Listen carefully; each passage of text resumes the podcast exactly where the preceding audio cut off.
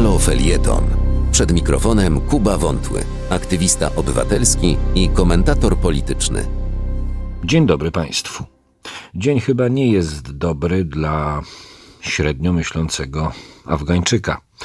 A może ja nie wiem, może się po prostu nie znam. Póki co wygląda to tak. Talibowie przejmują Afganistan. Przejmują go nie napotykając właściwie żadnego oporu. Słowo właściwie można by wyrzucić. Nie ma oporu ze strony Afgańczyków, no i oczywiście nie ma oporu ze strony Stanów Zjednoczonych, bo to jeszcze za prezydentury Donalda Trumpa Stany Zjednoczone postanowiły Afganistan opuścić. Decyzję tę podtrzymał obecny prezydent Stanów Zjednoczonych Joe Biden i zrobił to w nie najlepszy, mówiąc delikatnie, sposób. Dlaczego Stany Zjednoczone nie chcą być już dłużej żandarmem całego świata? Chyba ta rola Stanom się znudziła. Teraz Joe Biden próbuje przekonać Amerykanów i chyba nie będzie miał z tym trudności do takiego wsobnego patrzenia na rzeczywistość. A skoro patrzy się wsobnie, to nie patrzy się na zewnątrz, tylko na wewnątrz. No i chyba w ten sposób Joe Biden będzie chciał budować potęgę Ameryki. Wśród Amerykanów, by to właśnie im żyło się lepiej, dostatniej i na wyższym poziomie.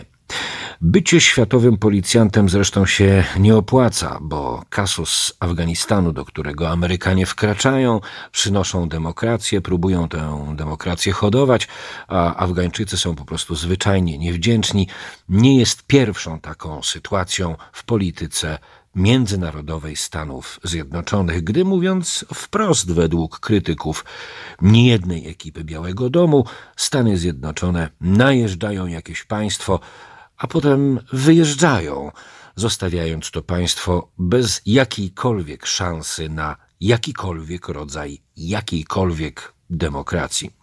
Afgańczycy zresztą są nie bez winy. Poddali kraj talibom właściwie bez jakiejkolwiek poważnej potyczki, jakiejkolwiek poważnej, naprawdę poważnej wymiany ognia. Nie będąc specjalistą od polityki zagranicznej, z uporem lepszej sprawy staram się zrozumieć to, co dzieje się poza grajdołem zwanym Polandią i dostrzegam synonimy, podkreślę to słowo, synonimy sytuacji, w której niezbyt odległa jest rzeczywistość Afganistanu od naszej. Oczywiście biorę to wszystko w cudzysłów, bo skoro tam pojawiają się talibowie, to u nas ci talibowie, ale kato talibowie cały czas rządzą i robią to bez jednego wystrzału, nie muszą nikogo najeżdżać. Ale zostawmy naszych katotalibów i skupmy się jeszcze przez chwilę na Afganistanie. Estonia i Litwa zamknęły swoje granice, a właściwie ich nie otworzyły dla uchodźców z Afganistanu i całego tamtego regionu świata. Tymczasem Białoruś pozostawiła granice otwarte i y, służy chyba za kanał tranzytowy pomiędzy y, tamtą częścią świata a Europą i najbliżej Polską. Co z tego wyniknie, nie wiem nie funkcjonuje w realiach spiskowej teorii rzeczywistości i w uchodźcach nigdy nie upatrywałem terrorystów, ale skoro w sytuacji, w której Amerykanie, jak pewnie część z Państwa pamięta, podjąwszy decyzję o tym, że będą opuszczać y, Afganistan, mm, no, doprowadzili do tego, że Rosja postawiła na granicy z Afganistanem wtedy w ramach manewrów wojskowych prawie 200 tysięcy żołnierzy pod takim roboczym, nieformalnym hasłem dalej nie pójdziecie, to ta sytuacja pokazuje, że chyba e, możemy się chociażby delikatnie, prewencyjnie czegokolwiek obawiać. Podkreślam, nie oznaczy to, nie znaczy to, że mamy tam wszędzie widzieć terrorystów, którzy po prostu bardzo często są ludźmi potrzebującymi pomocy. Jak odsiać ziarno od plew? Nie wiem. Mamy od tego przecież rząd, tylko pytanie, czy ten rząd w ogóle jest gotowy na jakąkolwiek formę już nie tyle pomocy prawdziwym uchodźcom,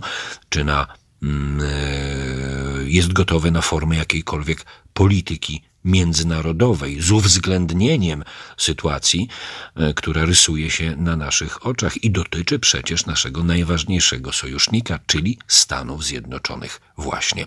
Skoro Stany opuszczają Afganistan, a właściwie już opuściły Afganistan, to biorąc pod uwagę mm, zapędy mocarstwowe Rosji i nawet naszą obecność w NATO, czasami zastanawiam się, czy gdyby Putinowi bardziej odbiło, to mielibyśmy na kogo liczyć, na kogo w rozumieniu naszego największego sojusznika, czyli Stanów Zjednoczonych, które to Stany prowadzą w tej chwili już chyba otwarcie politykę bardzo wsobną. To dla świata i dobrze w określonych sytuacjach, no i chyba źle. Pytanie jak dla Polski?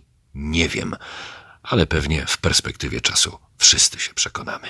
Dziękuję i do usłyszenia. Wspieraj niezależne Halo Radio, które mówi wszystko. www.halo.radio ukośnik SOS. Dziękujemy.